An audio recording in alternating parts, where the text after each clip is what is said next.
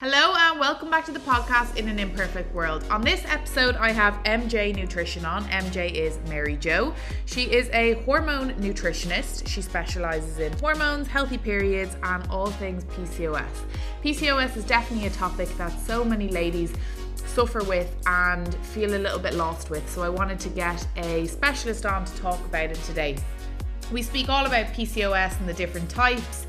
We speak about how to get diagnosed with PCOS, the supplements to take, ones not to take, exercise, nutrition, carb intake. We speak about it all.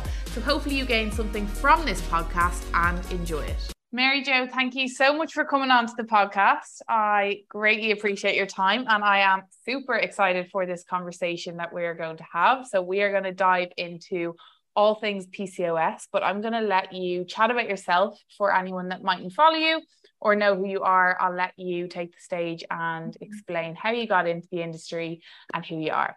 Okay, thank you so much, firstly, there for having me on. I'm really happy to be here. Um, so yeah, thank you for the introduction. Mary Jo or MJ Nutrition is my business.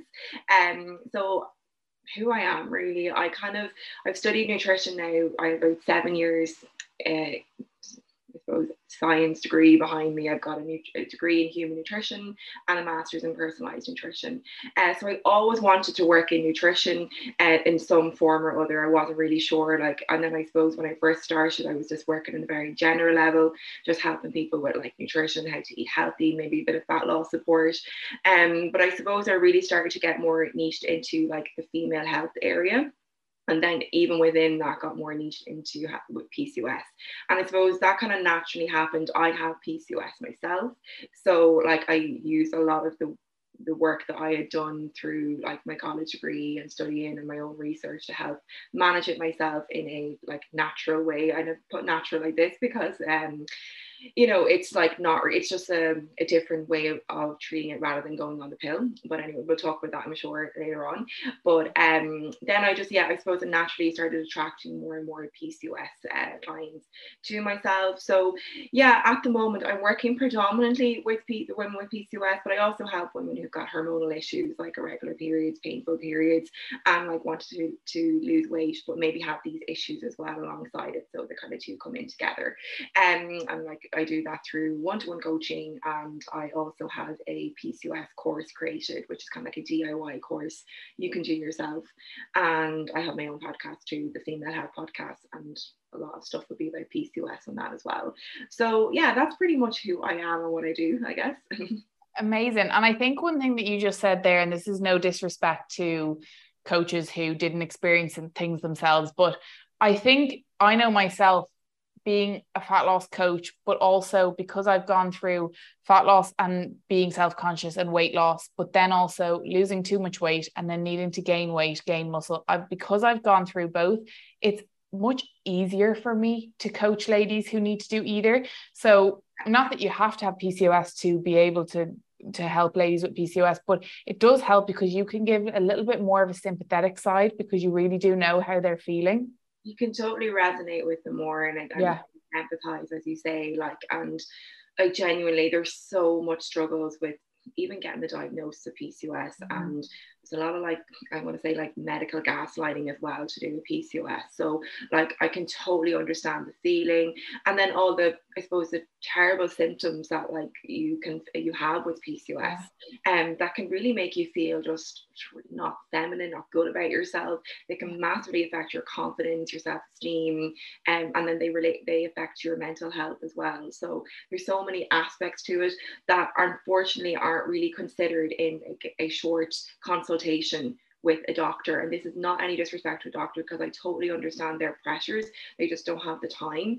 But there it's a huge um, condition that doesn't just affect one area, the reproductive area. It's a mm-hmm. metabolic and endocrine condition and it has so many aspects to it. So totally agree with what you're saying. You don't have to have it to be able to help, but it does give that extra bit of um, empathy and re- I definitely can resonate with their struggles 100%. Yeah. And we were only mentioning there, I had Ashling on, I had Jenny on, and I just had Orla on. And across that, we have covered, God, this podcast has really covered female hormones, IBS, good health, skin health, coming off the pill. But we definitely haven't gone into too much about PCOS. And that is why I think it's really important for any ladies listening that they have this little outlet to maybe learn something that they didn't know. And I think one thing that ladies really don't know is well, a lot of ladies might know that there's different types of PCOS. Um, yeah. And a lot of coaches don't know that either. Yeah. So let's like, I suppose PCOS, what is it first? And yeah um, when people think of PCOS, and obviously this is not their fault, but like they think, oh, they must have cysts on the ovaries. Yeah. Obviously, you think that because of the name polycystic ovary syndrome. However, that's actually not the case. Cysts on the ovaries do not mean you've got PCOS. So an ultrasound alone is not enough to give you a diagnosis for PCOS. And unfortunately, many women are being told they have PCOS just based on an ultrasound without looking at other um, symptoms or issues that need to be looked at, which I'll go into. And um, so you can have PCOS without um, cysts in your ovaries, and you don't need to have them though to have the diagnosis. Does that make sense? Yeah, and that's what makes it quite difficult as well. Definitely does, and that's why it's so um, common to see misdiagnosis between uh, like hypothalamic amenorrhea and PCOS, and just um, sometimes you can just women there's a population of women that will have cysts on their ovaries and there's just that's normal for them and like at different stages in your life you'll also have more follicles which are the cysts on your ovaries so mm-hmm. like depending on the time that you get your ultrasound done you could have cysts at that time but doesn't mean you have PCOS so yeah.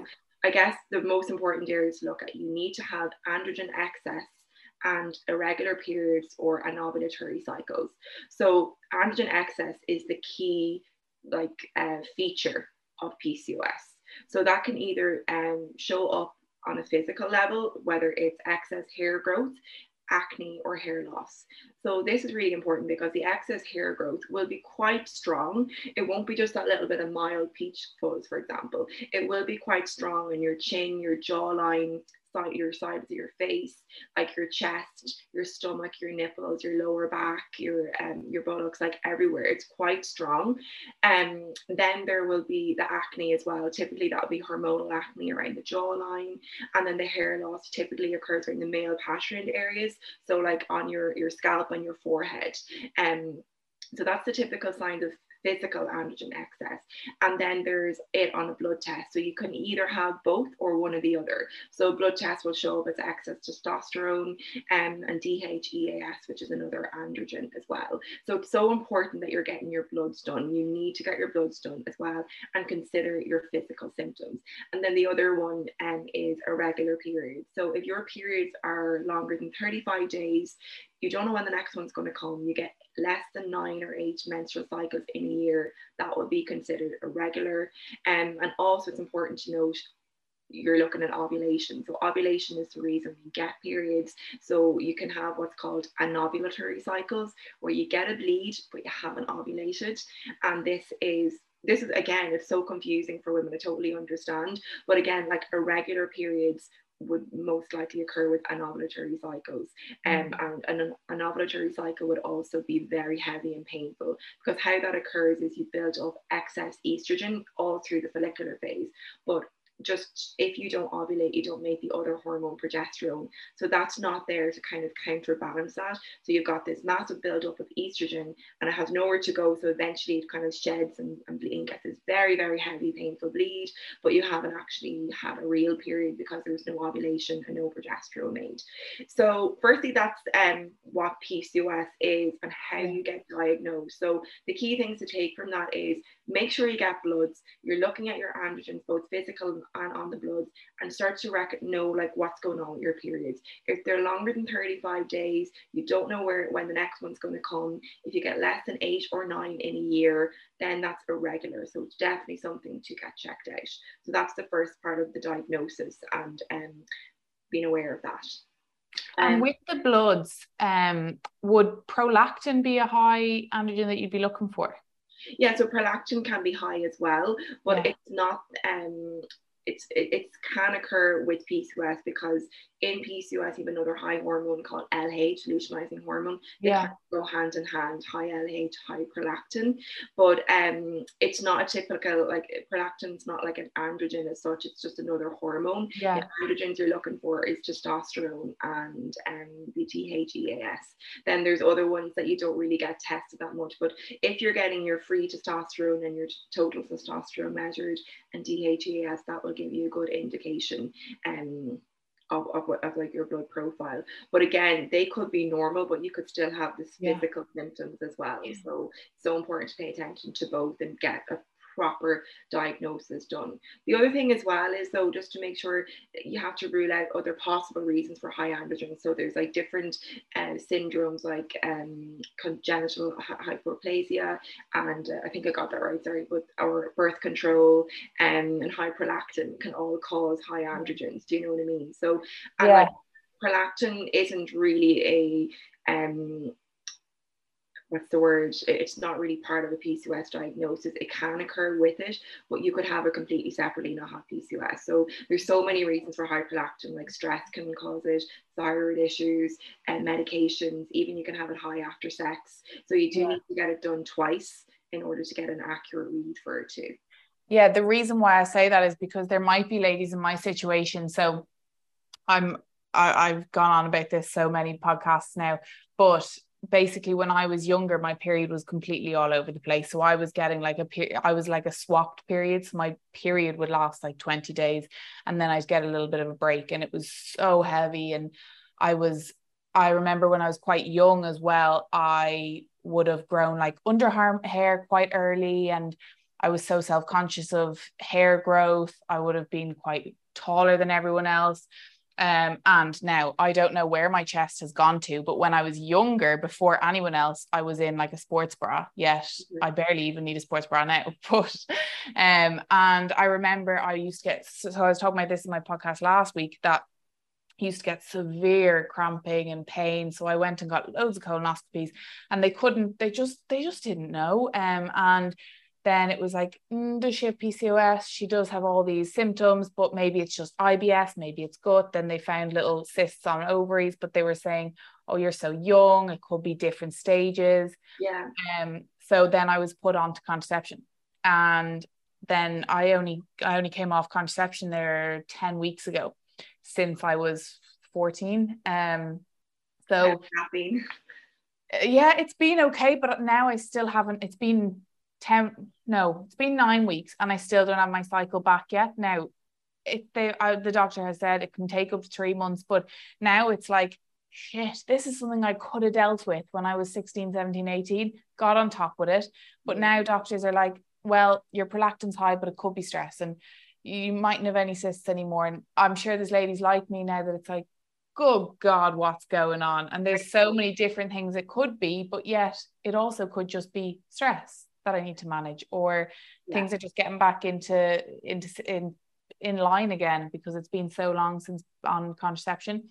But that's why I'm trying to have so many amazing people like yourself on the podcast because there is so many ladies like myself and I'm sure people even look at me and they're like but you're a coach you should have everything on top of things um but because I was put on contraception so early like I'm sure so many ladies that have gone to you yeah just prolong getting symptoms recognized Yeah, well, I was on it as well. Like before I understood what was going on, I was getting Yeah. pill in my early twenties, and I thought it was amazing. I was like, "Oh my god, I actually Oh, know my ever." period is going to come." I didn't realize it wasn't a period then. Um, this was in the early twenties, and I was only doing a nutrition degree then, but it was very broad level. Didn't even go into like female health or anything. It was when Yeah. I did the masters. I got so into my own health, and of course, my own health issues started to get worse. And I was like, "What's actually happening to me?" Like, and then I started looking into it more, and I was like, "Okay, wow, I cannot believe I haven't been getting a period. I'm not Yeah. ovulating. Like, I didn't realize." Yeah. Um, that was such like wow. Like, and this happens to so many women going on it so young. It's like your age, 16, 17, not understanding until then they want to come up, get come off and have a baby, and then they're like. Oh my god, I did not realize. Now, like Yeah. it's quite common during your teenage years to have irregular periods and to have, maybe have more cysts on your ovaries Yeah. and it that's why you should have about three years of, of a period before you do yeah. anything. But this that doesn't happen, unfortunately. Um, so like because you're still like in the developmental stages and like you're not cycle hasn't fully developed during your teenage years. So like if any like parents are listening to this i would say try and hold it out before giving into that yet like let their cycle develop naturally um before going on birth control like and then obviously there's a benefit of birth control from a contraceptive contraception yeah. point of view 100% no issues with that it's just when they're being given for um issues like pcos and like like, oh, we don't know what's wrong with you. Just take the pill and it'll shut everything off. And that's what it'll do. It literally shuts it all off. And then you'll come off and then you're trying to like figure out what's going on now. Like yourself, like like you said, it does take about three to six months and sometimes longer, depending yeah. on what the situation was beforehand. Yeah. Just bear with it, it will all come back again, yeah. but it does take that bit of time. And um, and just what you said, just about parents there, just in case there is any parents listening, I I've even said to my mom, like, it's not your fault that you agreed for me because at the end of the day, if we're in a world now that still don't know enough about contraception and people are only really finding out no disrespect to people in their 40s and 50s, but they certainly didn't have as much education back then. So even if you did allow your kid or or consent to your child going on contraception, don't feel bad for it. It's not like you've done anything wrong. There's just not enough education around it. From good intentions, and if Absolutely. everyone has good intentions, including doctors and GPs, it's all yeah. from a good intended place.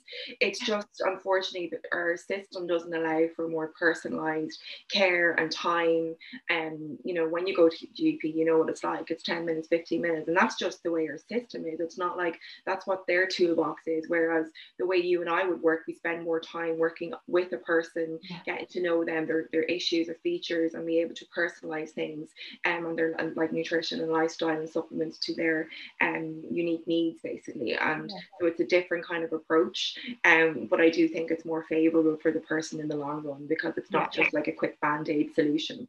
It's um, you know, know really looking at the root of the issue which i suppose kind of brings us into then the the the different types kind yeah. of because yeah.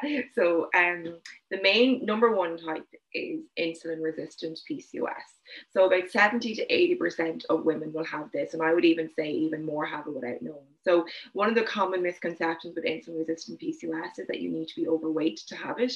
That's not necessarily true.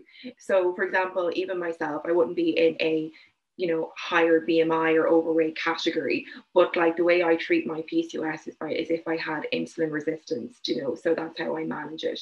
So through nutrition and lifestyle changes. So with PCOS, um, it is a metabolic and endocrine condition. So there's metabolic issues going on, which are the drivers of the uh, reproductive issues, so the ovulatory cycle. So when I speak about metabolic issues, basically it's an inability of your cells to use insulin and sugar the way a normal person would who doesn't have PCOS. So if you don't have PCOS, when you consume a food that has carbohydrates and protein and fats, it's broken down. The carbohydrates break down to glucose um, pancreas then secretes insulin. Insulin brings the glucose into the cell and it goes in easily, no issues. Energy is converted, and great, that's normal conversion and normal process. However, in PCOS, when you eat the food, you break down the carbohydrates into glucose. Insulin is also secreted from the pancreas. The insulin then binds with the glucose and transports it. So insulin's like your taxi, bringing the glucose into the cells the problem is with the cells is that there's like a lock on it. It's it's restricting you. It's not letting the insulin carry the sugar into the cell. So you're getting then this buildup of sugar and insulin in the bloodstream. The body is reacting like, what's going on here? Why can't I get the sugar into the cell? Maybe we don't have enough insulin, so it pumps out even more. So you're getting this overload of insulin in the blood, trying to get the sugar into the cells where it can be converted to energy. So when this happens, you're getting so many different issues occurring. This hyperinsulin insulinemia is basically causing your ovaries to produce even more testosterone. It's um there's insulin receptors on your ovaries basically so it's even like just you're getting this double whammy of high insulin levels um and then the glucose in the cells, the high levels of glucose, anything extra that isn't being absorbed is then stored as fat. So this can lead to the, the, fat gain, as well as high insulin levels can cause that as well. You're getting lots of inflammation occurring due to the high levels of insulin. So it's just having this massive cascade of events basically when this doesn't happen. And this is the issue for most women with PCOS is this inability to get the sugar and insulin into the cells to be converted. And it just leads to a, a as I say, a cascade of events causing all of the symptoms to do with PCOS. Like if there's high insulin, you've got high testosterone causing the excess hair growth, the acne, and the irregular periods, etc. So that's kind of the main one and what's um, driving the PCOS in that case and I actually saw a I saw a TikTok as much as I'm not a fan of TikTok, but I saw a TikTok the other day of a girl and I can't remember her name, but her page was absolutely amazing.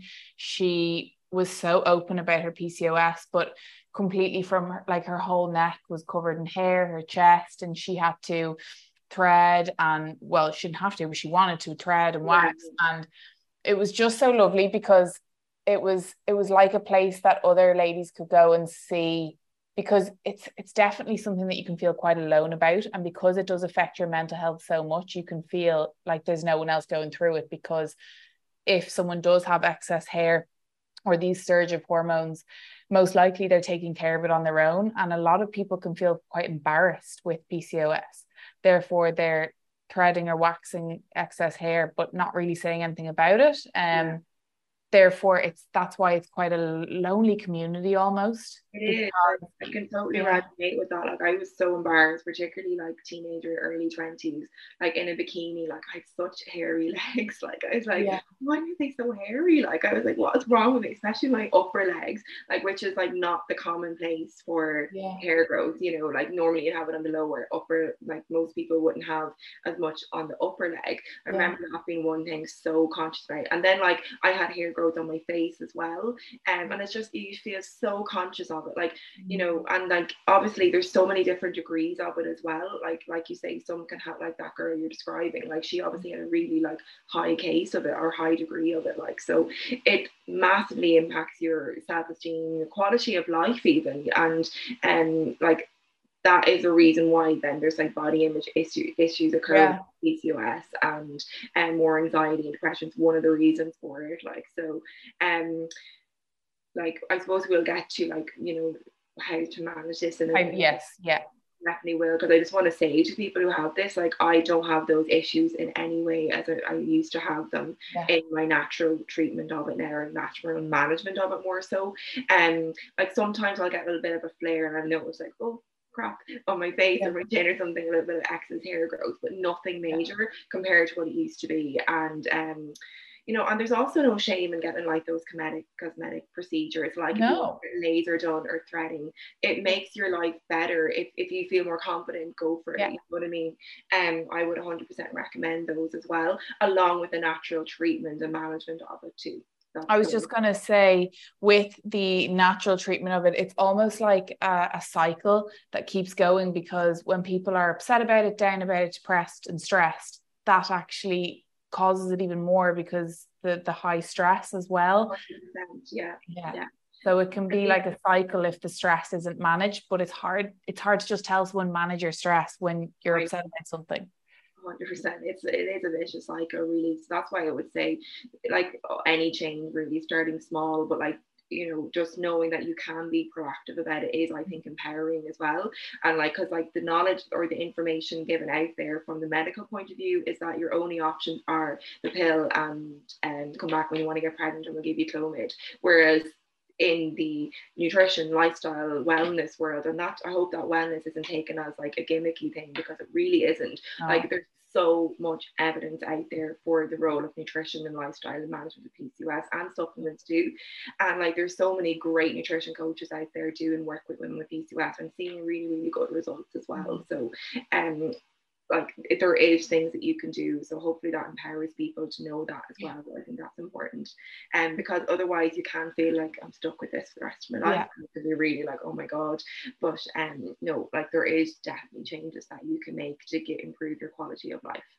Yeah and we'll get we'll go into the management um after after the the different types. So you were saying about 80 to 90 percent 70 to 80 percent but i even suspect more like like most likely there'll be some degree of insulin resistance okay yeah. now everyone again will have different spectrums being on a different spectrum in terms of severity of insulin resistance. So you probably would suspect someone to be maybe in the more overweight or be um, obese category to have a higher degree of insulin resistance and leading maybe possibly to type 2 diabetes, which does occur, like there is increased risk of cardiovascular disease, type 2 diabetes, all of those, and the metabolic syndrome when you have PCOS. So, like, if, if you are, say, in a um, maybe a normal BMI category, you may not have the same degree or severity, but it can still be there. And that's why I say you don't need to be overweight in order to have insulin resistant issues. Um, so that I think that's the main driver, and it drives the other issues as well, if that makes sense, the other yeah. topics as well. Um, the next one is, and it's one that's not really like a typical type, it's but um, I think they go, it's really important to get this looked at is your thyroid. So um, your thyroid, and um, about 25% of women with PCOS will also have an underactive thyroid or Hashimoto's condition. So when you're getting, looking at your hormones and you're going to your GP and trying to figure out what is going on, it's really important you're looking at your thyroid as well to rule that out, maybe as being a possible um, issue because there's what's called like you've got a connection between your um your thyroid and your ovaries. So if you've got a hypothyroidism, this will impact your ovaries in the same way nearly that PCOS does. So they can kind of have similar um a similar similar look, I guess, is what I'm trying to say. So it can cause larger cysts and uh, irregular periods, weight gain, insulin resistance, and all of that. So really important you're looking at that, and you can have the both coming together, which is obviously like a bit tricky, but it's still manageable. And uh, we want to look at managing the thyroid first, and then PCOS. But that's just a kind of another uh, kind of I would consider a bit of a, a type really is the thyroid um, involvement with the ovaries and PCOS. Then is a post pill PCOS, which is really, really common for people coming off the pill. And uh, not everyone gets this, but um, anyone maybe who had issues beforehand um, will probably, if you had PCOS before going on the pill, you will still have it when you come off it. And uh, that's just something to note. But some people who maybe were fine can go on the pill and um, notice temporarily a lack of periods and maybe signs of like insulin resistance. It can drive insulin resistant issues after the pill, post pill, can drive excess androgens because they've been dampened for so long. They get this big surge then after the pill. Um, so this can just delay um, your periods coming and that connection between the hypothalamus pituitary and ovaries has also not been used basically when you've been on the pill so it takes a while for that connection as well to come back so those reasons again are why you may not get a period um, after coming off the pill uh, and not ovulate for a while. But this is the one that you can reverse and get back to normal and get your regular periods again. And um, this is really treatable. It just takes patience and time, not to despair, and still employ all the other basic nutritional elements that you would for PCOS as well, for in general. And um, so that's the second or, or I suppose the third type of PCOS. And the fourth one is inflammatory PCOS. So again, like I was saying with insulin, insulin drives inflammation. So like there's always going to be a low grade of inflammation in PCOS anyway. But you may um, also have issues like you may have more inflammation than say insulin issues. So a sign that you might have more inflammation going on would be if you had IBS and gut issues, you had uh, brain and um, a lot of fatigue, joint pain, itchy skin like uh, eczema and psoriasis, and uh, a thyroid condition as well could go in hand, especially a Hashimoto's, which is the autoimmune element of a thyroid um, disease. So with that again, um, this can drive the ovaries produce excess testosterone if you've got a lot of inflammation, again, just leading to all the symptoms and irregular periods, etc. So uh, you can, again, get this checked out by looking at your inflammatory markers in your bloods. There's one called CRP, which would um, kind of give, give you an indication if you've got elevated um, inflammation. And then lastly is adrenal PCOS. So this is the least common, occurs in the 10%. It's not very common. It's basically due to um, you don't have high testosterone um, in your bloods, but you've got high uh, DHEAS, which is the other androgen produced from your adrenal glands. And um, so if you're, uh, you want, that's why you need to get both checked, but it's more kind of a genetic issue and uh, where your androgens are in overproduction and producing too much um, DHEAS, causing elevated, just um, causing DHEA kind of acts the same as testosterone. It kind of just uh, it affects the ability of the ovaries to function and, and ovulate, and then you get all the symptoms of excess androgens like your hair growth, etc. So uh, it's a, the way to approach that is to nourish the adrenal glands with uh, the nutrients that really have supported, like vitamin B5, B6, zinc, vitamin C, magnesium, and they're really supportive of the adrenals. So I know there's a lot there. So like you know, it's um, it is a bit confusing, but um, really my approach is not. I find people get a bit too hung up with the types and want to put themselves in a box and be like, I'm this type, I'm this type. And it's like, no, you've got PCOS because if, if you got all those symptoms, like we kind of discussed at the earlier point, we need to manage your overall nutrition. I really start managing as if like we want to be managing your blood sugars and your insulin, yeah, and inflammation, that kind of level. That's going to affect and improve all of the types, whatever type yeah. and most likely you'll have different types coming together. Do you know what I mean? Like if you've got insulin resistance, you've got inflammation. If you've got thyroid issues, especially Hashimoto's, you've got inflammation as well, yeah. and probably insulin resistance too. So they're all connected. So I think kind of like it's too much about trying to put yourself into a box and pigeonholing yourself. So I do think there is, uh, it's kind of it's good to be aware of them 100%, and but and like the different approaches and maybe different supplements that can help one more than the other. But um, I really think if you're man- managing managing managing it, sorry, on an overhaul way, um, you'll you'll improve all of the different types. Does that make sense? Yeah, so that's what I was just about to ask there because I know people will ask is how do I know which one I have? And then does that mean I need to take a different approach for each one? But you kind of just answered that there. So it's a case of almost acting like you just have the insulin one because that is going to improve all of all of the the different types yeah like the way i work with my my clients and in my my course break free from pcos course is a an approach of improving your insulin resistance because 70 to 80 percent of the cases are insulin resistant or yeah. some degree of insulin resistance. So, um, if you're managing that, you're managing a huge quantity uh, and, and a huge um, driver of the PCOS. And with insulin resistance, you're lowering, if you're improving that, you're lowering inflammation and you're improving your thyroid outcomes as well. So you're improving everything by doing that. And so that will be the approach that I would use. Like to fi- try and find out your type, you can get your bloods done, of course. So you're looking at your fasting insulin that's the most important that you're looking at insulin. Fortunately, this isn't tested that often. And um, so like most people go and get a fasting glucose done, but that doesn't really tell you if your insulin is high or uh, if you've gotten too much high insulin after eating a meal. So that's not really that helpful, unfortunately. Um, but it can give a small indication. You can get your HbA1c, which is kind of a marker of your um your glucose over the last three months. So that can kind of tell you an average of that. Um, you can look at your inflammatory markers, like I mentioned, the CRP, and you can look at your overall androgens. If testosterone is low, but your DHEAS is high, that could be the adrenal um, type PCOS. So there is like real ways of getting to a diagnostic, you know, you get your diagnostic cap on and go through it like you need to, but I would advise kind of speaking with a, you know, someone who works with PCOS basically to help you with that because it is difficult enough to kind of yeah. go through those bloods and try and figure it out. And how I try and do most of my podcasts is because I'm sure it's hard when I suppose two coaches are chatting that I try and not dumb things down, but I try ask from a client's perspective because yeah. the whole point is the listeners are listening because they don't know. So I'm guessing someone might ask, can I just get it or am I born with it? Um, and then can I cure it and get rid of it or am I always with it, just having to manage it? Yeah, really good question. So the cause of PCOS is still kind of unknown, but there's definitely a genetic factor involved. So when there's a genetic factor, it's kind of like you can have a gene for something. Okay, so you can have a gene, say, for obesity, for example.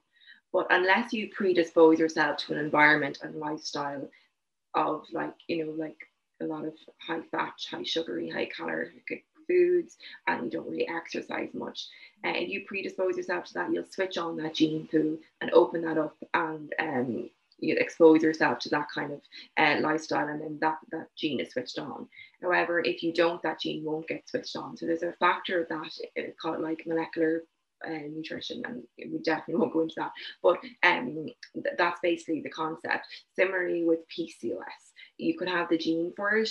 And um, but like to be honest with you it's so easy for that to be switched on in our lives you know all you need now is high stress poor sleep with alcohol consumption and you're predisposing yourself to that kind of environment. So i would say like from the research that's out there that we are probably born with it.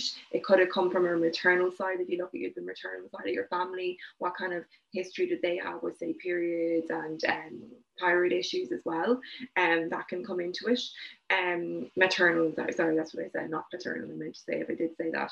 Um so I do think that there the cause of it is fully not known but there's definitely genetic component.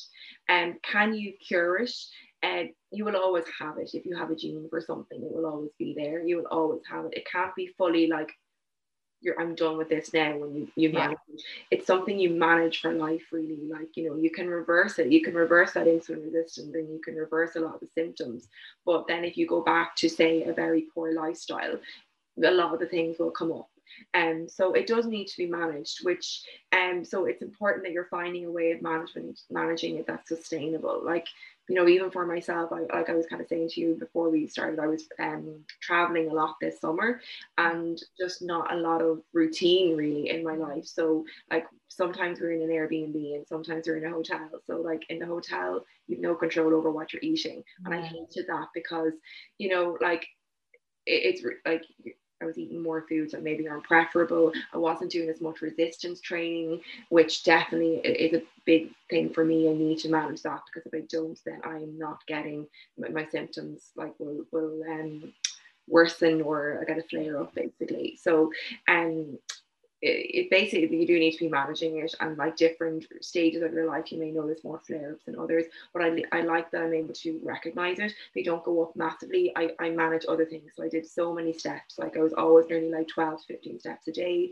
So I was managing that part of thing I still tried to take my supplements whenever I could. I made good choices in food without sort of restricting myself but I really made an effort to like really like mind my nutrition. So like things did not go haywire. Whereas before, if I didn't have that awareness, it just it could have been really bad flare ups. Whereas now things are nearly back to normal already, just after a few weeks of kind of getting back into routine. And it just means you don't have as much of a mountain to climb up when you kind of yeah. keep an eye on a few things. Um, but that's just kind of a side note, really, uh, just from my point of view, just to make it kind of people aware that like just a little bit of change uh, changes in your life can cause things to flare up but not to again like you don't have to be completely stringent or anything with your whole life i have a very enjoyable lifestyle and i encourage that with all my clients with pcos and you can definitely do that and when you mention a flare up what kind of flare up for yourself would you get so for me like like i kind of said like like maybe a the excess hair growth might occur and um, my period was later now I yeah. did get COVID as well, and I know that impacts my period. Yeah. So that is another reason. Yeah. Um, so that my period was later as well. Um, I'm just kind of feeling more like you know, and this is obviously probably a lot to do with my training as well. I wasn't walking, I mean, I wasn't doing much resistance training. I just felt a little bit more puffier, I guess, and um, if that's the word, like um, particularly around the stomach area, which would be quite common for PCOS, like that kind of belly bloat nearly, but it's not really going, even like no matter what I would eat, you know, it, that wouldn't really improve things. And um, so that's why you know, resistance training is a huge part of like the, the management of PCOS, and we'll get into that in exercise. But yeah, um, that's kind of like everyone's flare up will look different. Fatigue is a huge one, and it, like again, like a lot of people can feel fatigue, like oh, it's not to do with PCOS, but it's a huge part of having PCOS is fatigue, yeah. like a daytime fatigue and afternoon fatigue, and then maybe not being able to sleep at night well. So they're kind of different flare ups as well. And that again is then causing people to have a lot of caffeine, which is then affecting um, sleep. And I even saw your you have a post on Instagram which is saying things that can worsen your PCOS. And you said binging on Netflix, which I thought was a, a good way of putting it. But it is when you're up late at night, you think, oh, I just I just can't sleep tonight. It's it's PCOS that's causing that. But then again, you're yeah. over consuming caffeine to try stay awake during the day, and that's another vicious cycle. Oh, 100%. And that's why there's so many lifestyle things that you can do. Like there's and like you don't even have to look at nutrition things. Like yeah. the way you start your morning can have such a knock-on effect on your overall hormones. Like it's amazing. Like so without even going into nutrition i think there's so many things that you can do on a on a day-to-day level to improve your your pcos like by regulating your hormones like cortisol and your you're lowering your insulin things like that. So like daylight exposure not having coffee maybe after one or two in the day and getting outside for walks is just so amazing for your overall hormonal profile with or without PCOS. But if you got PCOS, either are things that are non-negotiables, I would say, that can be added into your life without like overhauling it. You know, that's what you should be doing anyway. Like yeah. so, you know, like again with PCOS, you're not like I don't want. I'm, I'm not taking away from the the issues because I totally get them. I have them, but you're not a special case either in that you can you still need to be looking after health as much as anyone else does really to have a good quality of life and long lifespan yeah. so um the same things that like you know you would do or you know anyone would do that wants to look after their health it's just like moving your body and um, not drinking too much caffeine is not that beneficial for you anyway it does yeah. affect everyone's sleep and not binging on netflix because it does yeah um, affect your quality of sleep that night, you know, things like that as well. So you know what, I think that's actually really cool the way you just said that. Um, that you're not a special case because if anything, I'm going to flip that, and I think that's actually that might make people feel better because if anything, you can see so much PCOS online, there's but there's not enough information, and then you're going to ask doctors, and they mightn't be able to give you a full diagnosis. So you actually might feel like you've been told you're a special case but then when you say you're not and that everyone everyone has to kind of do this because even if someone doesn't get PCOS from not going from a walk or doing these lifestyle changes they they're going to see other symptoms whether exactly. it's weight gain or um, poor joints so many other health complications. So in a way you're on par with everyone else so it should make you feel a little bit better that you can improve it. You're not you're not a case that no, do you know what? Let's just throw you to the side. You're done now, and yeah. go to the next client. That there is hope. Yeah, because I feel when you put like labels on things and kind of put yourself into the box, so I have this so so like that, I you know I can't do that or like that affects me differently. You kind of feel like then you won't. I don't know, like it's, it's that mindset block that like there's no point. What's the point in me doing that? Like like a walk won't fix me, or you know eh, whatever eating that won't have me you know that kind of way whereas it will like all those small yeah. things make such a difference. And everyone has their their weight to carry in life. And i mean that in a metaphorical way. Everyone has something do you know what I mean? If it's not PCOS, someone else will have something else. Do you know what I mean? So yeah. we all have a burden or something that we need to work yeah. on in some way or other. So um like PCOS, it has its challenges, don't get me wrong, but it doesn't mean that you can't that you're stuck uh, in this position not to bother making changes and, and that you're not that you aren't a special case. No, you could definitely like make such like like I say easy lifestyle ch- choices that can make such a considerable difference. Like and I, I would actually say they can have such a powerful impact when obviously when done consistently those lifestyle choices like the small little ones on a day-to-day basis and um, mm. even more so than the nutrition element.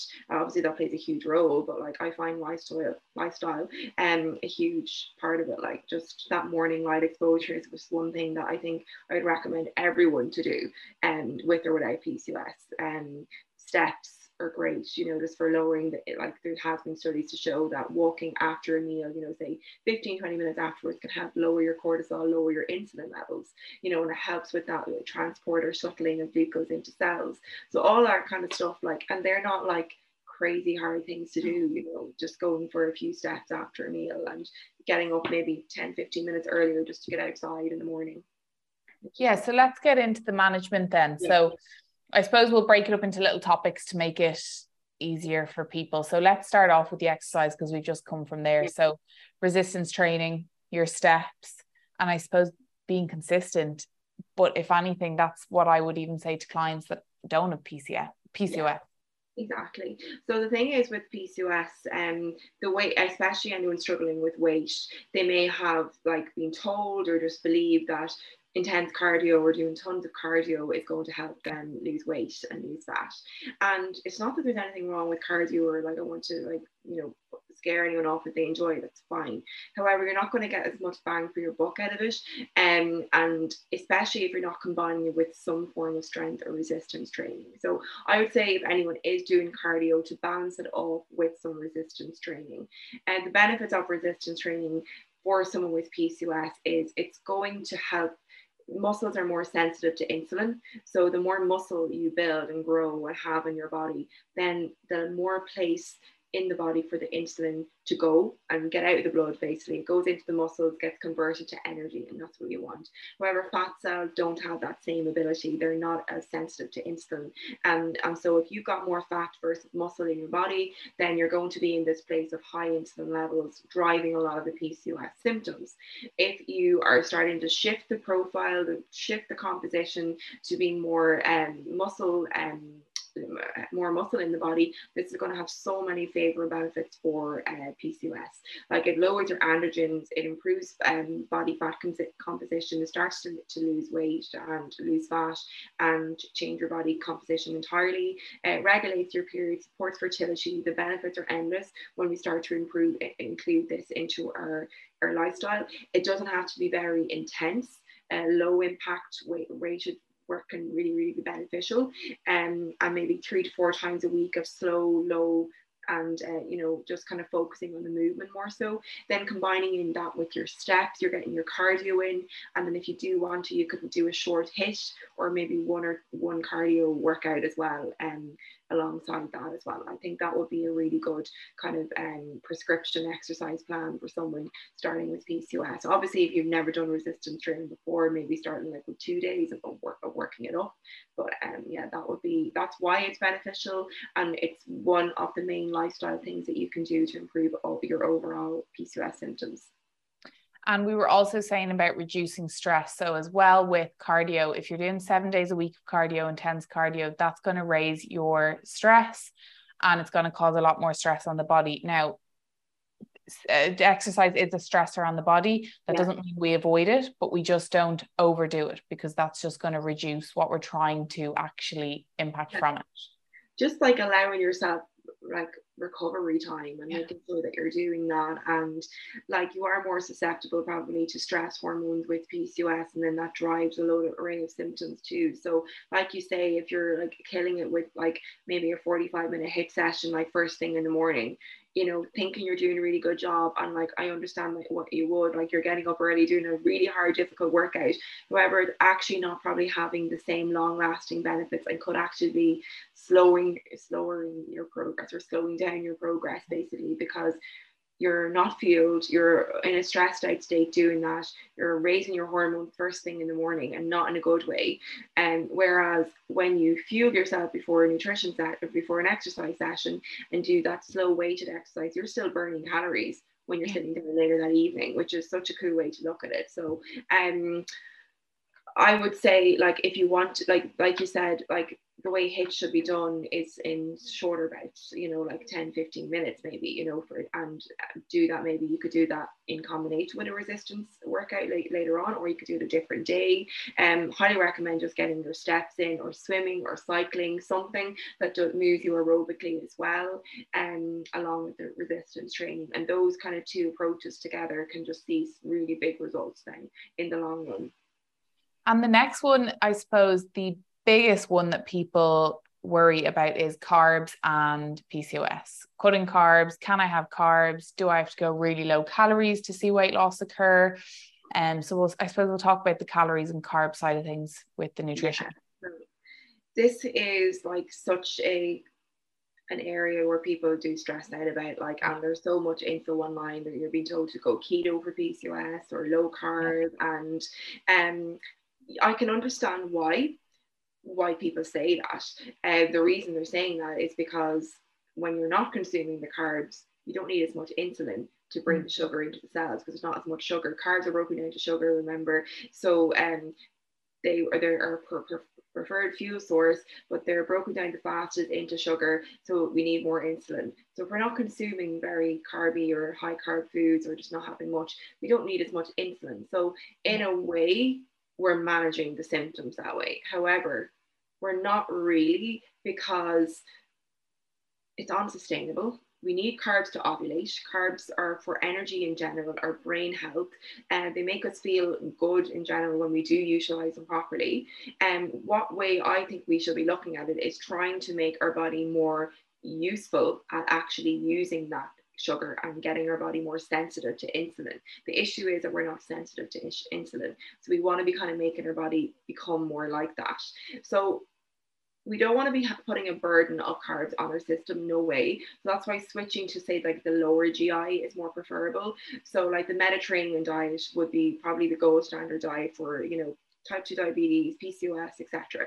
Um, and it would incorporate like um, carbs from starches like sweet potatoes and baby potatoes and um, then your like your legumes and pulses, things like that as well, and the whole grain version. So that would be kind of your carbs and maybe from dairy as well, the lactose component.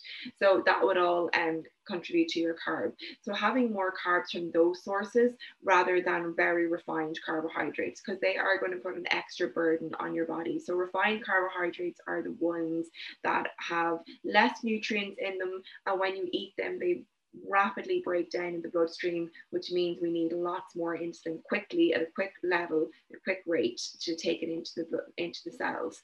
And um, so these would include, you know, your the, the nice foods, unfortunately, like your pastries, your cakes, chocolate, uh, crisps, um, chips, like that kind of food, like white pasta, uh, white rice. And again, I want to get across it's not about avoiding these entirely, but it's just about having that approach that is a little bit more moderate and balanced uh, and trying to include more in, in abundance of the lower GI carbs and ones with high fiber. Basically, a high fiber diet is crucial for managing PCOS. It blunts that blood sugar response. We don't get a big sharp rise in blood sugars when we have fiber in our diet.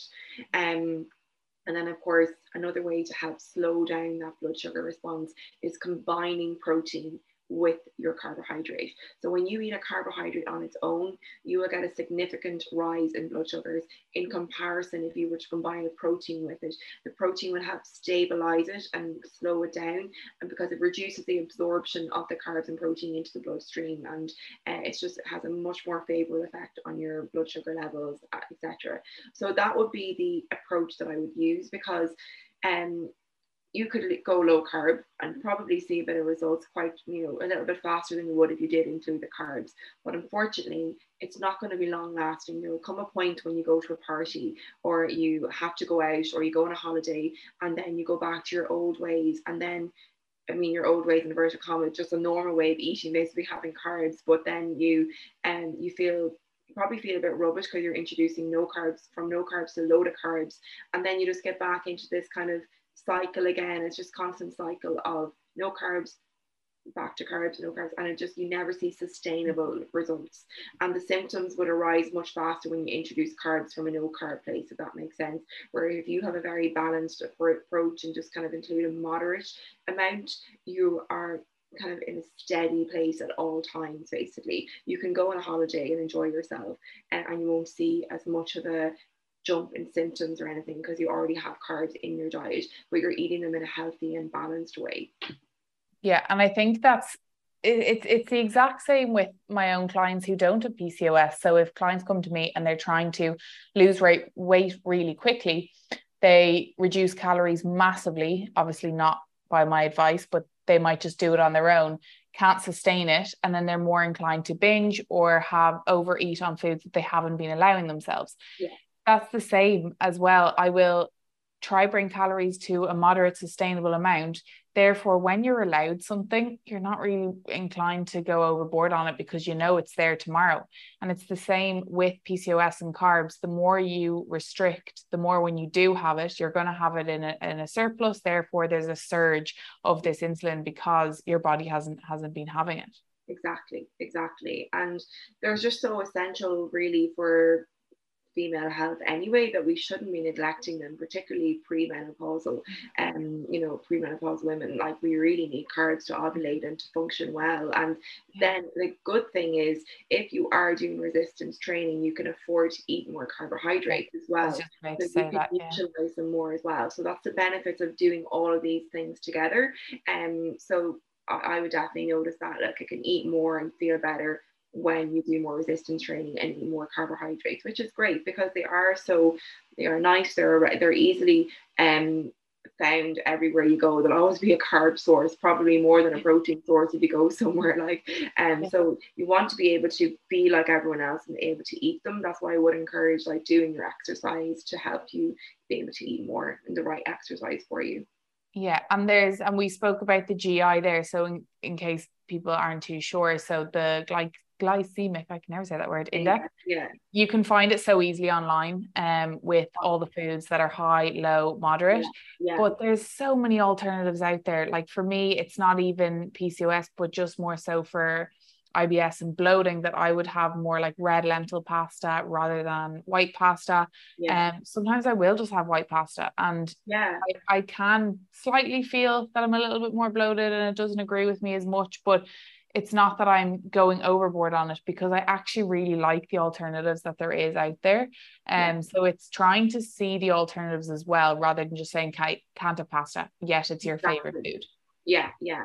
And again, similarly, like eating out and things like that, like people think they can't have, say, a pizza or something. Yeah. Like if you're eating out all the time during the week, that's yeah. going to be something you need to check with yourself that maybe like you you will have to make changes. But like if you're eating out now and again as an occasion with like say your partner or your friends you can get a pizza. Or if you want you can even make a choice of like sharing the pizza with your partner or whoever you're with and um, getting then a chicken salad or something with some protein as well. And that makes it feel like you're able to enjoy the food, but you also feel so much better afterwards. Yeah. I mean, like for me, that's something like we did on holidays or when we were traveling this summer. And like it wasn't even for like a, in a vanity way of like trying to be like, you know, leaner. And it was genuinely because you just feel so rubbish. I feel eating just like a whole pizza to yourself all of the time. That was something you were doing a lot like because we were eating out quite a lot because we kind of had to. So like those small choices and changes made such a difference to how you felt. You were getting more fiber vegetables and some protein in and still being able to like be in Italy and enjoy like an Italian pizza. Yeah. so you're not being like you're restricting yourself you're making just these small changes that make yeah. you uh, just feel that much better because whereas if we had had one pizza each pizza between uh, uh, you know each um with no salad no vegetables no protein. Yeah. so that like us very sluggish and heavy like which you naturally would. Is a, a huge amount of carbohydrates to consume in one sitting. Um, and i'm not saying that you can't do that. If you want to you can 100% but it is just letting you know as well there is the other options. You yeah. don't have to. You, there is another option for you as well. And just so you can like at the end of the day, you want to feel good. You want to feel just yeah. comfortable and like that your bowels are moving normally and things like that. Like so, when you're like full and sluggish and constipated, you don't feel very good on a holiday or after a night out, for example. Yeah, and that is something that I oh when I was starting before I got into fitness, my whole approach would have been diet really hard for a holiday, go on holiday and go absolutely crazy because I haven't had those foods, come back and then diet again. And when I did get into the industry that I'm in, like I just went to America there um, a couple of months ago and I was putting up quite a lot of my days, my foods. I may as well put up my birth cert on Instagram because I put up everything on my stories, but I was putting up all my foods and some so I would have maybe one day of having a, a bigger meal and just completely enjoying everything. Then the next day I would make better choices for a couple of days. And I was there for two weeks. So it was kind of on and off like that. And some days I'd put up a salad and people were like, Oh, you're in America two weeks. Like, come on, enjoy yeah. yourself. And I was like, but why is why does food equal enjoyment? If anything, if I had an excess of now, bear in mind I was in Florida, like their salads yeah. are crazy. Um, so if I was to do that every single day, it's nothing to do with weight gain that I was doing it for, it was because I was waking up in the morning after eating relatively normal. When I was saying relatively normal, I mean I'd have like a large donut as a snack, but yeah. all my meals around that were were a lot more balanced and nutritious. I was waking up way more energy. I was bouncing throughout that holiday. Whereas previously, I'd be waking up, rolling myself to beside the pool and just feeling crap. It's yeah. not even just about weight loss, but why go on holiday and want to feel sluggish and crap and exactly yeah like I, I guess it's kind of we put this like novelty on those foods don't we yeah. like because we restrict them so much and think yeah. they're so bad yeah if you allow them in a moderate way alongside yeah. the nutritious food, you feel so much better. You're able to have the donut. You're also able to get your fiber and your protein in, which just make you feel so much better. And at the end of the day, if you're actually paying money to go somewhere um, and like to do things, you don't want to be feeling low in energy, fatigued, cranky, irritable, because all those things kind of contribute to that. And if you were to eat in excess of that all, every single day, firstly, the novelty wears off. You're like, oh my God, I feel horrendous. And um, and secondly, yeah, you would just feel horrendous. Like you would be like, why am I doing this? Like so. Um, and I yeah. always say to clients, like, okay, if you go to Italy, like if you're gonna leave Italy and you haven't tried their pizza or pasta, like, come on. If you go to America and you haven't gotten American food that you wanted, that you yeah. probably won't get again, but food's always going to be there. It's going to be there tomorrow. It's going to be there when you get off the plane. Yeah. It's not like we're in a shortage, very luckily, um, over this side of the world, that we're not in a shortage of food. So it is going to be there when you get home. But that doesn't say that we're sitting here on the podcast saying that when I went to America, I didn't go wild a few evenings with all the American food and did feel a bit crap. But it's just yeah. saying that you can have that balance. Um, but then I suppose we've we've touched on the nutrition and we've touched on the exercise. Is there anything else that you would say in conjunction? We've kind of touched on the stress, the um, daylight exposure, we've the morning. Yeah. Is there anything else that you would say that you really found has helped your journey with managing PCOS?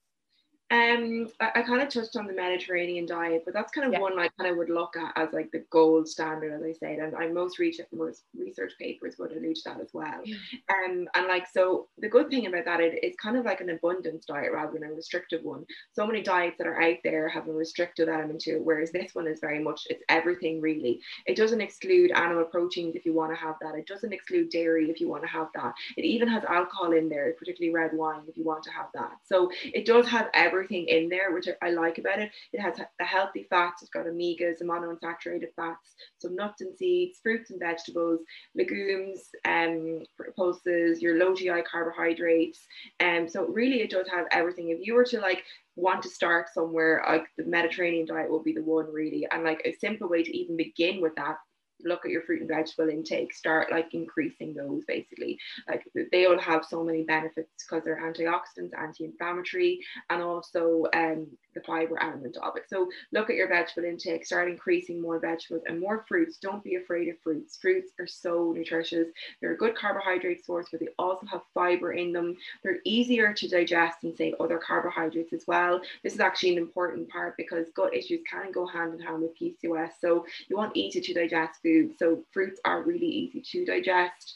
Um, and absorbable quite well. So don't be afraid of fruits either, because that is kind of a myth. You can't have fruit. And um, that would be definitely one area, like making sure you're not avoiding fats. Fats are really important. They lower inflammation, they increase satiety, and um, so things like that are really helpful as well.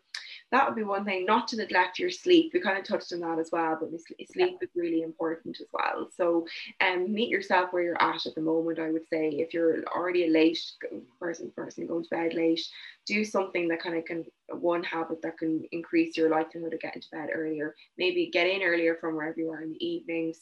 Switch off screens, gradually do that. Get up to your bedroom earlier, dim the lighting, implement all those stages. It mightn't happen all you know within the first few weeks or months even but like read the book atomic habits even and just in starting to help you get into the the way of introducing newer habits. So getting to bed earlier can start from a very basic point of view of just getting into your house earlier in the evening rather than staying out to maybe 9 or 10 and then only starting to wind down at 11 and then getting into bed at 12 get in earlier so you can start to wind down even earlier get upstairs or go into your bedroom earlier dim the lights and so on. So little things like that can help. But like overall, your sleep is really, really, really important for PCOS management as well. Because if you're not sleeping well, you'll have, you know, issues with a lot of your hormones like insulin, leptin, ghrelin, your hunger hormones and fullness hormones. Uh, you'll feel more stressed. With, uh, it'll just drive the behavior, the, the type of behaviors that won't help your PCOS. The next day you wake up after poor sleep, first thing you really want is a cup of coffee and probably carbohydrates because you feel you feel low in energy. So you want those things straight away. And um, whereas if you have a good sleep practice and you're sleeping better throughout the night, you do wake up feeling that little bit better. I'm not saying you can't have coffee by the way, but you're not relying on it as much. You're not you will have a higher protein fiber breakfast, which will just improve your blood sugars and start you off much better for the day. Less likelihood of having like that afternoon slump. and um, all of that will be influenced by your better sleep as well. And I think one thing we just forgot there was the skipping of meals. That's one thing I've seen with clients that they leave massive gaps in between their meals, but also then when it comes to the sleep, sleep is going to make you lethargic the next day, less inclined to make better choices, more inclined to grab high sugary snacks. And therefore, that's a large part of why ladies with PCOS will struggle with weight loss because it's not it's not essentially the the PCOS, but yet the factors around it, the external factors of not sleeping, therefore you're grabbing high sugary foods that are higher in calories, not training as much, therefore weight weight gain occurs. And that's why I say lifestyle is so important because if yeah. you start to improve your overall lifestyle, you're less likely to make uh, you know those behavioral choices that don't have PCOS. So, like we said earlier, just like getting those steps in, getting the light exposure, all of that's going to make you feel like more productive, more yeah. energized, good mood. That in itself is going to be like, oh, I feel good now today. I might like let's have a healthy lunch. There's so many psychological elements to that as well. So before even going down like, oh, what diet to go on or what do I need to add, like what what food to cut out or what yeah. should like how many calories should I be eating that's of your lifestyle what were you sleeping at night and yeah. like what's your morning like and that kind of thing so they could be areas just to really hone in on before anything else. I find they're more important because they drive so many other um, mm. food behaviors then. So like you're more likely to make uh, much more beneficial choices when you um, have those kind of in line basically. Yeah. And the same goes with nutrition for for goals of weight loss, weight gain, but I suppose people do look for quick fixes with supplements. And yeah. if if someone comes to me and they say, What supplement can I take to help with my sleep or with weight loss? I'll say, Well, are you going to bed and lying on your phone all night? That's like I always use the analogy of putting icing on a cake that isn't even baked yet. You need to focus on the basics first. Um, so if let's say the basics were nailed, what supplements would you then recommend for ladies with PCOS? And would those supplements differ for the different types? Yeah, so um, there is one supplement that I recommend that I do think is essential what women with PCOS need to take. That's inositol or myo-inositol. Um, so basically, this is this works by sensitizing your muscles to insulin. So it works on the root basically. It's not really masking things, but actually getting to the root. It's helping those cells become more sensitive. It works by helping transport the insulin glucose into the cells. It also helps by uh, producing um, improving ovulatory function. So again, it really helps uh, lower testosterone, increase ovulatory cycles, so great for anyone who has infertility issues, etc. It's really, really helpful if you're not ovulating. So it is something I would recommend anyone with PCOS to take because it will help with getting more periods, regulating periods, sensitizing yourself to insulin, and um, reducing cravings, and um, lowering androgens, all of that. So that is a really good one to, to take. And um, so that will be taken on top of the lifestyle changes. Like probably like like anything, if you're doing absolutely nothing with your nutrition and your lifestyle and just taking that, it's not going to have the same impact, but it will really accelerate your progress if you're doing all those other things. And for me, it was a big game changer, including that in my protocol, supplement protocol, and every client I have will take that as well. And for ladies who haven't had a 100% diagnosis and they've just heard you say it helps with cravings, um, and now they're running and grabbing the supplement because there's someone who craves in the evening.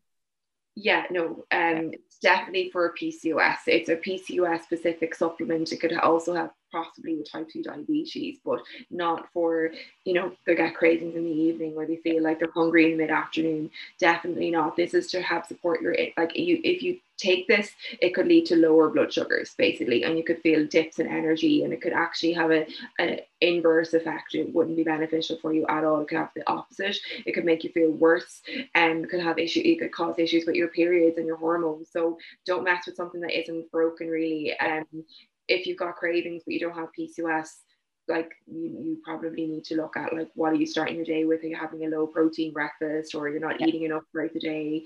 And um, you're having too much carbs but not enough protein and, and fiber, that kind of thing. And just eating enough essentially. So many women just don't eat enough. Um, yeah, I, I always worry about supplements because they sound super sexy and they're going to fix everything. But then someone's like, they hear one thing and it's like, oh, I get cravings. So then they'll take it. And I just so want right, like yeah, it was yeah. good to catch that one because people think craving. Like most women kind of feel they get cravings because they probably don't eat enough, and then there's Yeah. implications, maybe a different phases of the cycle too. or the skipping of uh, the meals as well. Yeah, exactly. So no, it's not going to be something for you at all. This is a PCOS supplement. So get your diagnosis fully, and then make your lifestyle and nutrition changes, and add this into your routine. And I suppose we'll finish on a few of the myths. Um, I think well we did we touched on the carb one. Yeah. I don't know if there's any other ones or anything that makes it worse for ladies. I don't know. A few of the myths that come to mind, like just again uh, misconceptions or maybe fear mongering from from medical professionals, is that you can't get pregnant with PCOS, and that's just something to say you can. You did- most certainly can. Uh, you will need to work on things and work on your ovulatory cycles and increasing them, but it's definitely not impossible. Um, similarly, like you can't lose weight with PCOS. Again, that's not true. You can lose weight with PCOS. Maybe just that little bit trickier because you have to work on that metabolic issues at play and that are maybe not there for someone who doesn't have it. But it's once you actually start working on that, you start to see results and maybe a little bit slower. I'm not going to say it's like an instant result. It really isn't. Um, so I never try and like, you know, sugarcoat it like, yeah, you can, no problem. But it will take that little bit of extra um, perseverance and consistency, but you can do it. And I, I like to always say if you are like looking at your PCOS and weight loss, try to look at it not just that you want to reduce weight or lower your weight. You want to improve your overall health with PCOS. Like you want to start improving your insulin resistance. You want to lower your androgens. You want to improve your blood sugar levels and uh, get more ovulatory cycles. Because if you're ovulating, you're making the good hormones that make you feel really good, make you feel more feminine. That are we need to make as women for our long-term health. So weight is kind of a symptom of PCOS. It's one of them. Not everyone has the weight issues, but if that one is for you, look at PCOS and your symptoms as an overall picture, not just I want to lose weight. You want to improve your overall health, but it is possible for sure. Um, what other one? You can't have fruit. I kind of said that as well. You can, you can have carbs, and they're the other myths as well. I suppose it's like if we think about having an exam or having something long term goal, it's looking at that, but then kind of almost getting rid of that idea and then rolling it right back to, okay, well, that's the goal, but what do we need to do every day to implement it? Okay, well, if I want to pass that exam, I, the, the exam right now actually doesn't matter at all. It's just studying consistently every day. That's the only way I'm going to pass it. Or with weight loss, Yeah. If I have clients and they're like, right, one lose 10 kg, I get I get emails every day asking about the challenge, and a lot of them will just say, My goal is 10 kg, can you help me? My goal is 15 kg, can you help me? And straight away I'll reply, and I don't even know the person, and they might never reply to me again because they might get pissed off me. But I'm just saying, get rid of that goal because if you get rid of it, you'll probably achieve it 10 times quicker because you're just, we're going to focus on all the small little things. So don't Yeah. forget about having PCOS, but I suppose the more you get yourself down about that one word and put yourself in the category of not being able to fix things, just break it right back down to just your lifestyle changes not just it's quite hard to change when we're when we have habits built from years conditioned into our day. Yeah. Yeah, hundred percent. But yeah, looking at like your PCOS when you're managing it and just you know, I'd be the same. I get people, oh, I've got PCOS, I just want to lose weight. That's all Yeah. they care about. But like what I like to do is firstly educate them on what else is going on with PCOS. And I it might I'm not trying to scaremonger them, I'm just trying to inform them. But once Yeah. they're aware of that, they kind of they feel like, oh, I actually want to work on everything to support my health. So it switches the focus from just weight loss and I want to improve my overall health and uh, to become more empowered to do so basically. And like I think that's a better approach to it. And like when you're improving, when you start to see reductions in cravings and you have better energy and your sleep improves and your mood is better, I see them as really good signs that things are already on a good, you know, you're on a good footing because you know they, those can be off big time when you first have PCOS and you haven't made any changes. So they're the first kind of things to notice and to improve. Then you kind of want to be noticing that you feel better after eating your meals, your digestion is improving, um, and then gradually things just start to, to shift, basically losing a few pounds out and things like that. But nothing um just not getting too hung up on that at the start is something I say because it can take a bit of time for it to shift because unfortunately like it's probably taken a while for your body to get to that point where it has got a lot of weight on. So if you are there it will take a bit of time for it to reverse and really like but empower yourself with knowing that you're improving your overall health, you're improving your quality of life, you're helping your overall outcomes for your future by taking steps today to improve your life. And you'll just feel so much better and confident in yourself because you're you're doing something for you basically. So it's like you're having some self-worth for you that you're stepping up to take it on basically. That was such an amazing chat, I have to say. And I honestly think it's going to help so many people with PCOS or struggling to know if they've PCOS, but also on the other side of things, coaches as well. I think it's so important for coaches to know about this in detail because you're going to have clients or you might have clients that have PCOS and it's out of respect to know how to manage it for them because they're coming to you for help. Um, so I can't thank you enough for coming on. Greatly appreciate it. So if people don't know where to find you, where can they find you? Your podcast, what is your podcast about? Yeah, so on Instagram, uh, you can find me MJ Nutrition. Um, my website's uh, www.mjnutrition.ie, and also the podcast is a female health podcast. So, as the name suggests, it's very much centered around female health. So it covers everything really. It covers fat loss for women. It covers. So hopefully, I'll get you on to chat about that sometime. Uh, it covers um like things like the pill, hormones, PCOS, PMS, all that kind of stuff. So there's been some really good guests on it and some solo episodes as well. So yeah, that's where you can get me. And I also have like some freebies as well, like free master classes and stuff that you can get through my link in bio on my website as well. And there's more stuff coming up. So do follow to kind of if you have PCOS or hormonal issues, just to see more about that as well yeah, your Instagram is a wealth of knowledge. Knowledge it has loads of things there, but I'll also pop your masterclass and things below in Spotify for people to hear. So thank you so much for coming on and pleasure. Thank you for having me. Thank you so much for listening to the podcast. Hopefully you enjoyed it and hopefully you took something from it or learned something from it. That's always the aim for these podcasts. If you want to get in touch with Mary Jo, I will link her Instagram below. And if you want to get in touch with myself for my eight week challenges, or anything fat loss, weight loss, please pop me a DM or an email on sarahcaddisoncoaching at gmail.com. Thank you so much for listening, and I will be back next week with another podcast.